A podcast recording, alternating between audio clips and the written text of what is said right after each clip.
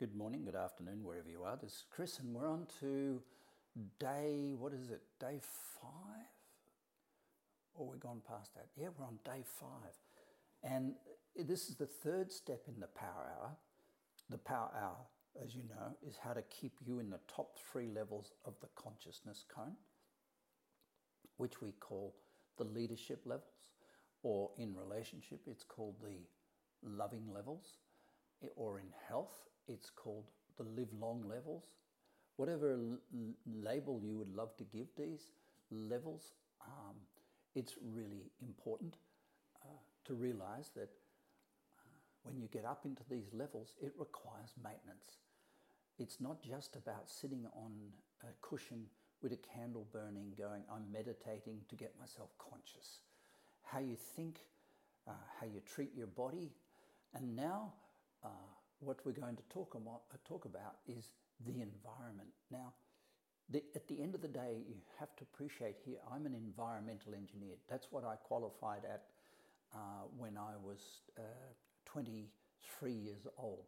And I'm promising you that is a very, very long time ago. My passion for the environment began when I was 14, which is even longer ago from that. And so I've always been a person very sensitive to the environment. I grew up in Mildura in the bush. Um, I uh, hung out uh, under willow trees with uh, Aboriginal mums of the community and played with my mates who were Aboriginal kids. I lived in the desert in, the, in a long way out of Mildura on a dirt country road um, in a little takeaway shop that uh, we owned and uh, which was the local post office for people to come in.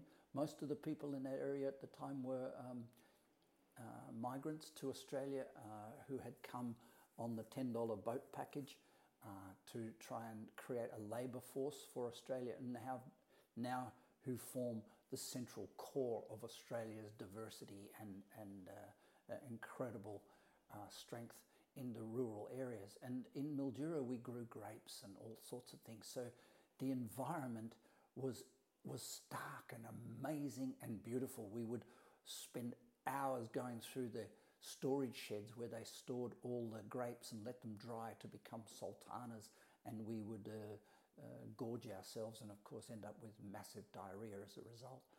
We played games on railway tracks, putting stones under railway wheels to watch these big freight trains coming roaring past and bang the rock and shoot it flying in all directions. We swung from willow trees and we chased snakes across the grass. The environment uh, was life.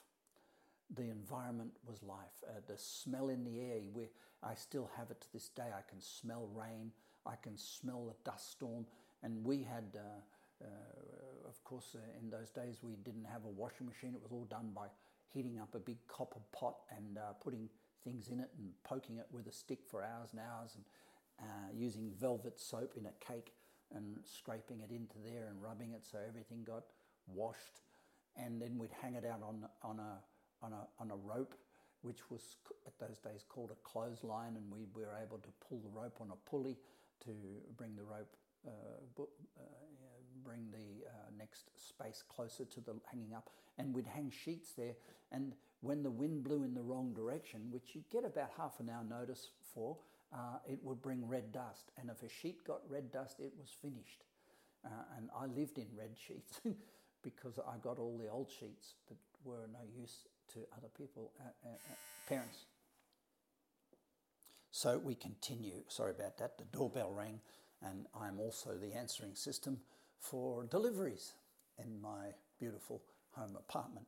So uh, we were talking about uh, we are the environment. We're talking about Mildura, and we're talking about the importance of environment because the area around us becomes the most influential things in our life, and especially with lockdown, where people are spending a massive amount indoors inside their house the environment around them is becoming an affirmation.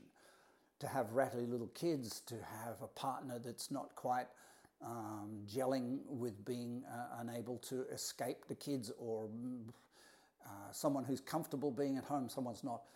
This environment has become quite penetrative inside the consciousness of people and brought them down.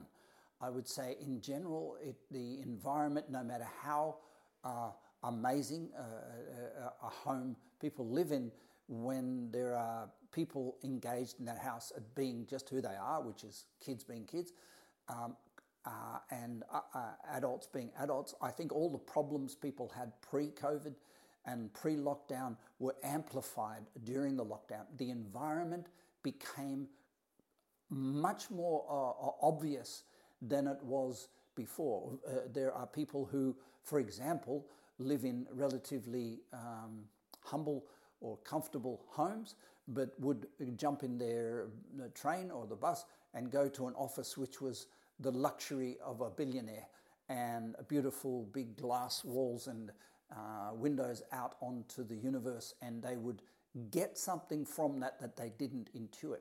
This concept is called biophilia. It has a name and it has uh, a science. And so the study of biophilia, which is the origins of everything I do in the world, is the influence of the environment on the human condition. Now, grossly, we talk about dust or pollution or smoke or uh, you know the the, uh, the um, amount of um, uh, global warming. Uh, we talk about oceans rising. We talk about this on a gross level, the environment on a gross level, and that is really uh, important. But we also need to work on a, on the environment in a micro level. In other words, each individual lives in an environment, and when I work with uh, First Nation children, when I work in Canada, and I did a lot with youth at risk, which means they're going to commit suicide if they're not uh, diverted from that, that uh, uh storyline. The primary uh, mechanism of influence was not the mind and the body, although those things were part of my process, as you know the, th- the most important thing was the environment. And some of these young people would go home to abusive, violent, angry, alcohol driven homes that were dilapidated and down in the dumps. And this was the, where they were getting their sense of self from. And this sense of self, which extracts from the environment, the micro environment, uh, extracts from the micro environment a, a, a, perception of what is the world around me telling me about me. And uh, we, were, we, we, spent a lot of time to try and uh, engage the, the parents and grandparents of these children to give them a better sense of self uh, uh, rather than, but this was, of course, met with some uh, furious anger in many cases because people believed the environment they were in was their best. I also questioned the environment when I worked with First Nation people of dressing in traditional clothing as some symbology of a message of a way to participate in a technological and scientific world. And although I, I love the traditional clothing and the traditional outfits and traditional ceremonies of First Nation people, and I, and I immersed myself in that because I mean, that is like the Aboriginal of Australia has a lot to learn from, but it has no real uh, uh, projection uh, uh, because it, it, it, it, especially in the way they've harnessed it in Canada, it's a, it's a representation of a warrior. And being a warrior in a, in a, in a modern world is a got And a, a got person in a modern world who's operating as a, warrior is going to end up in a lot of trouble, a lot of addictive trouble. it is not a love to, it's not a conscious place to be. And I worked really hard to immerse and teach the universal laws of nature to people who taught me the universal laws, laws of nature, but had engaged them and connected to, to an environment which was ancient and no longer relevant. So we are surrounded by symbology, we're surrounded by an affirmation, and this affirmation that surrounds us becomes really important. And I think I would like to suggest it becomes the single most important thing in the life of a leader. Now, I want to go through the phases of environment, but I want to start at a really complicated end of this conversation. And that is to say, the people with the most spare time, the people with the most uh, opportunity, and the people who have um, no really, uh, who, who live absolutely uh, uh, locked into their environment are the people who live in poverty. They don't have air tickets and they don't have boat tickets and they don't have fast cars to run away and escape into other environments. And so when you go to an area, and, and which is where I have worked a lot, where there is extreme poverty, what you find is extreme dirt, extremely disgusting uh, environments like garbage laid on the concrete, uh, laid on the ground outside, in the house, around the house, under the house, through the house. You find mangy dogs uh, that are unkept and un, uncared for, uh, uh, patrolling, looking for um, bits out of the garbage. And I'm talking here about not just um, South Africa, ghettos, I'm talking about Nepal, I'm talking about India, I'm talking about places where there is extreme self deprecation, extreme poverty, and people have extremely large amounts of time on their hand. The two things they do with that time is drink uh, and fuck. They do those two things a lot, and so they make babies, and babies come into these environments are, it would only take half a day for a bunch of people who all live on top of each other to pick up papers and put them in some container and make it all pretty, but they don't.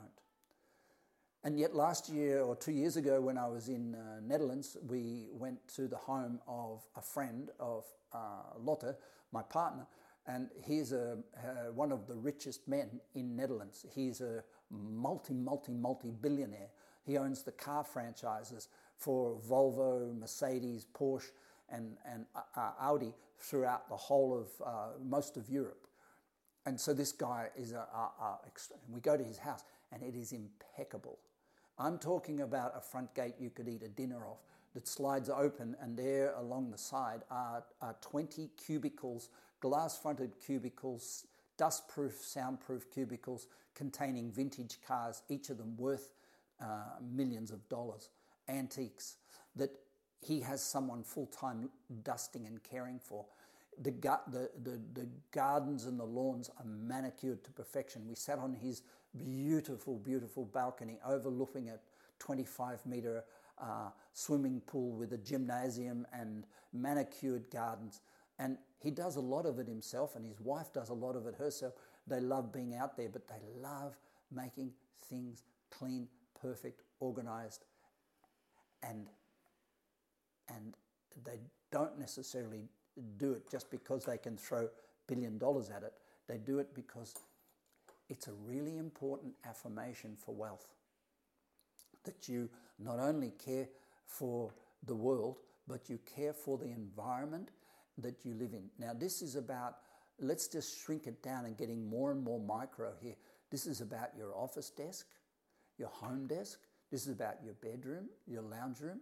This is about the floor. This is about the, the balcony, the backyard. This is about you saying, I don't have to have this thing manicured, but what I need to do is to keep it looking like I'm a billionaire. Because the affirmation that's coming back to you all the time from these environments is penetrating.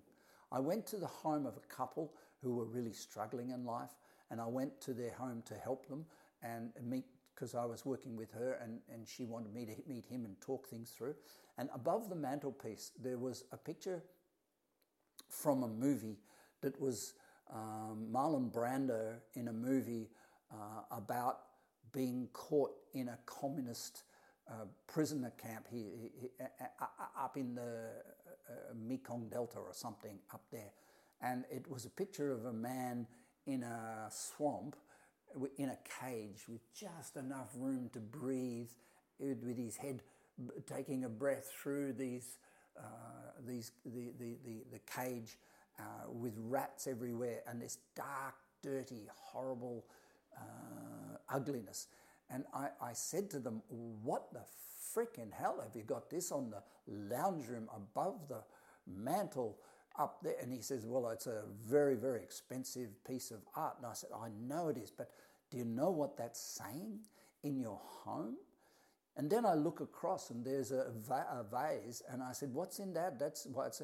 And they said, That's the ashes of uh, her brother or mother or something like that. And I go, The frickin' hell, you've got dead people on your mantelpiece and you've got dead people above your mantelpiece and you, you're wondering why your relationship's into poop.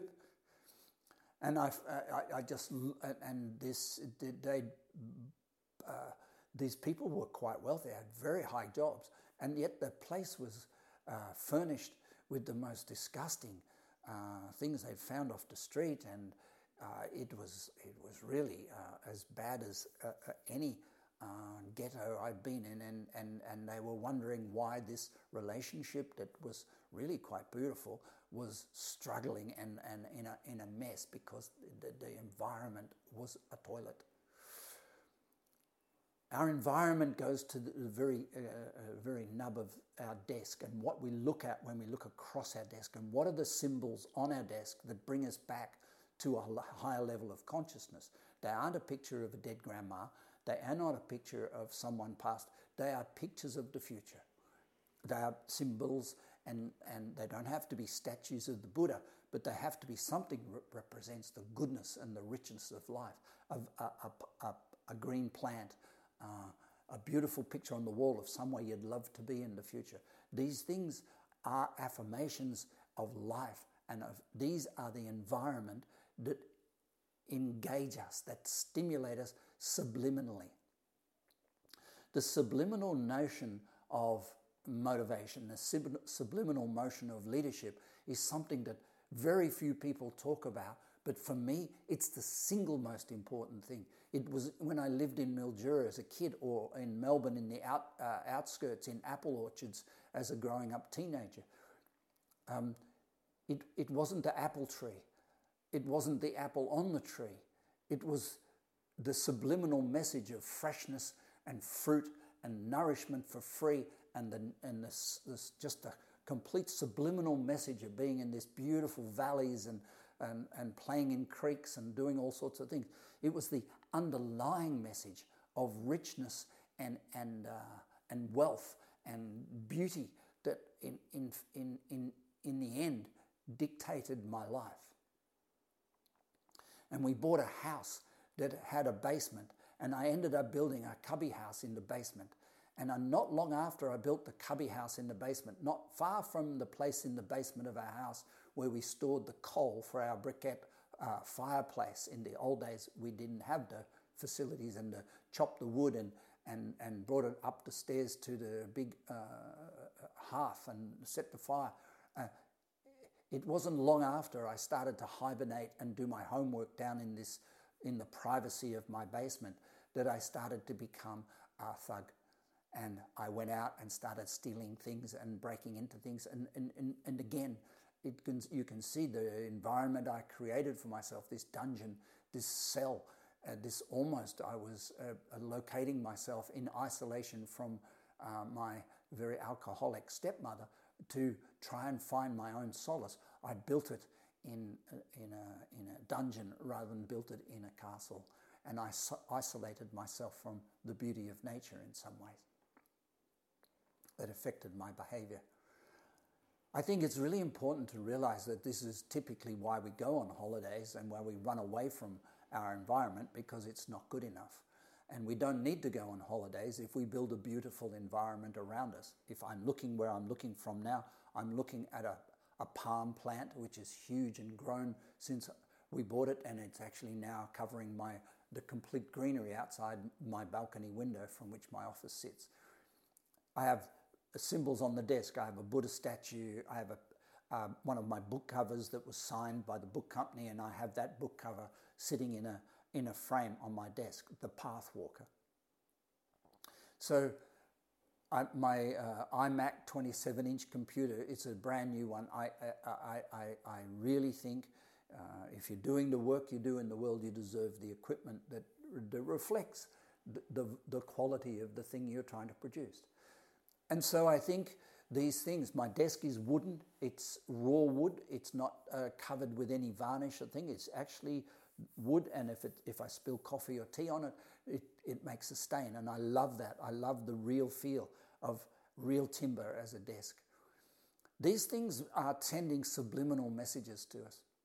And I think we've covered that topic off enough for you to say to you, maybe this weekend or next chance you get, it's a perfect opportunity to declutter. And declutter means kiss. Keep it simple, stupid. Kiss. And what it says is the simpler your environment, the less clutter you have in it, the more you will see the, the, the opportunity, the, the beauty of it, and the more you can surround your things, yourself with things that are relevant, not things you're hanging on to because they belong to grandma or they belong to grandpa or, or that they're, they're too, got too much story in them to let go. It's sometimes time not only to unlearn the things that are in your mind and the things that are stuck in your body, but sometimes it's also time to unlearn your environment and release the things you're hanging on to, those dirty old undies that are in the drawer that you think you might wear one day if ever you go camping again, and that G string that you bought that's the only one you've ever had, and it was the first one you ever had, and it's maybe those things in the bra that you know when you were making a baby or when you were smaller, these things we hang on to, and we go, oh, one day, someday, and you go, no, if you haven't worn it for the last six months, it's probably it's probably time to unlearn it, to release it out of your environment. But these aren't the important things. These are secondary. Primary of importance in environment are the clothes you wear. If you change, if you change yourself, if you change your mind, if you change your body, if you change your attitude, if you change anything, nobody on earth will believe you've changed if you're wearing the same clothes and you look the same as you were before you change. People represent change through the environment and they represent you through what you wear. And if you're still in the same uniform, if you're still in the same style of clothes, if you're still wearing blue jeans with holes in the knees and you're 50 something years old, you might be saying, saying to yourself, I, have been trying to hang on to this look for so long, but I've changed so much, but nobody believes me. Or if you're wearing shirts with ties and you've changed, and that change has been in a different direction, you might want to think about dumping the shirts and ties at the, at the Brotherhood and saying, you know, it's time for a new environment.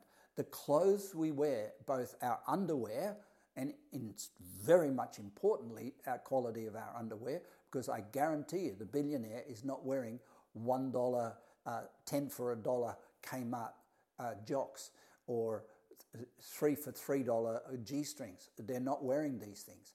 They just it's not because they can afford it. It's just they just those things are just damn ugly.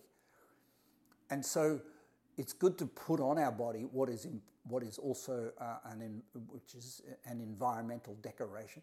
It's also good to rec- recognize the importance of what we put on our body, both as who we are and a projection of who we are. We are the environment we create.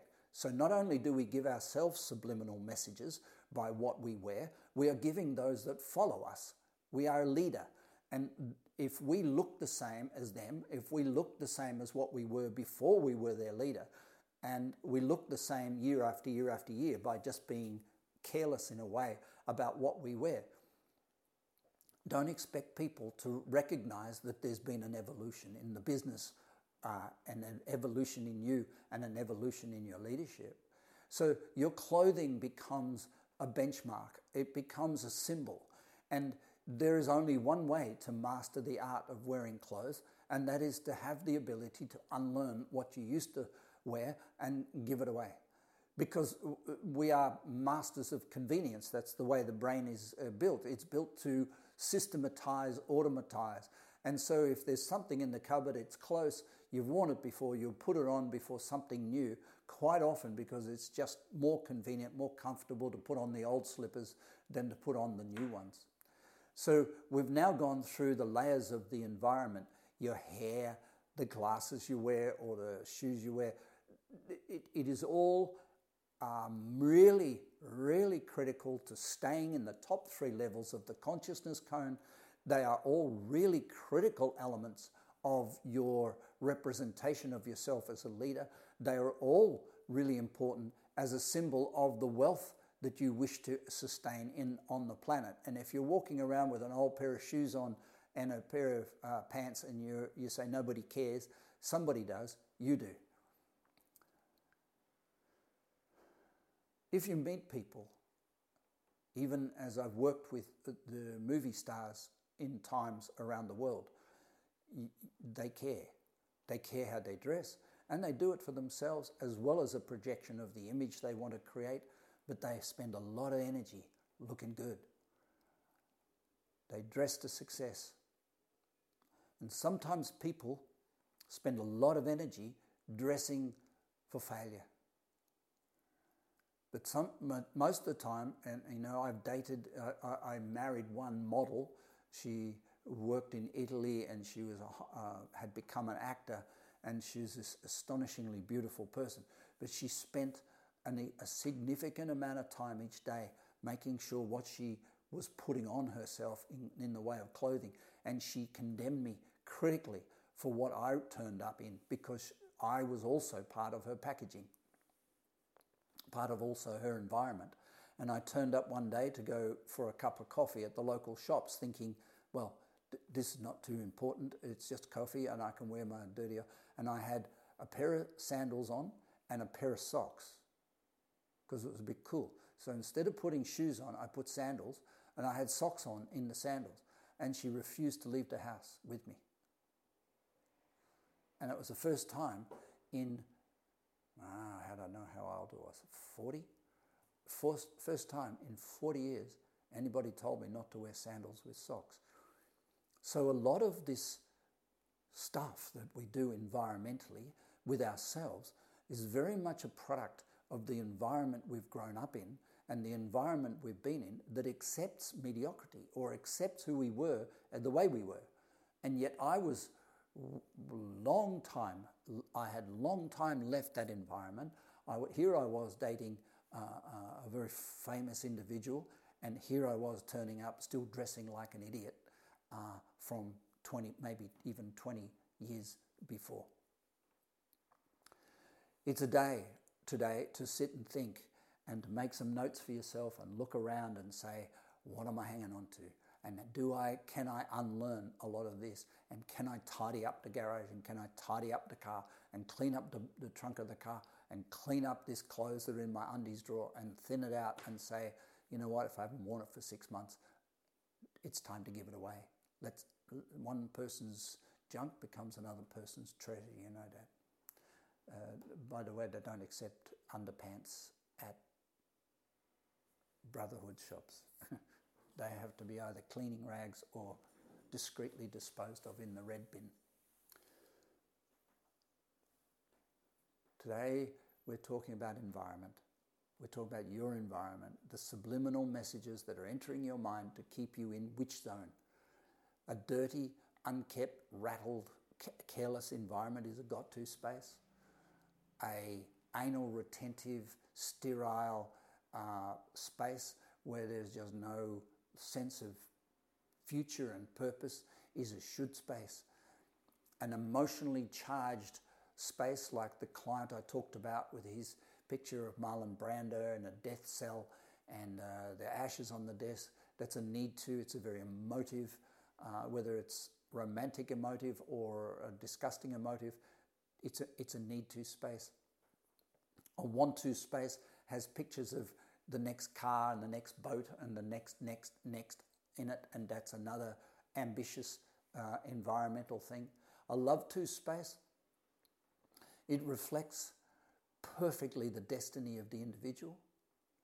It reflects the intent, the intent we put into everything we do. In other words, if we say the word intent, it means a sense of purpose. And we're going to talk about that tomorrow when we talk about your values. But until such time as you have master of control of your environment, it is absolutely a waste of time to talk about values, priorities, and what you represent to the world because your environment will keep you locked down if you don't keep modifying it and improving it and doing things to create a holiday wherever you live. This is Chris. Have a beautiful day.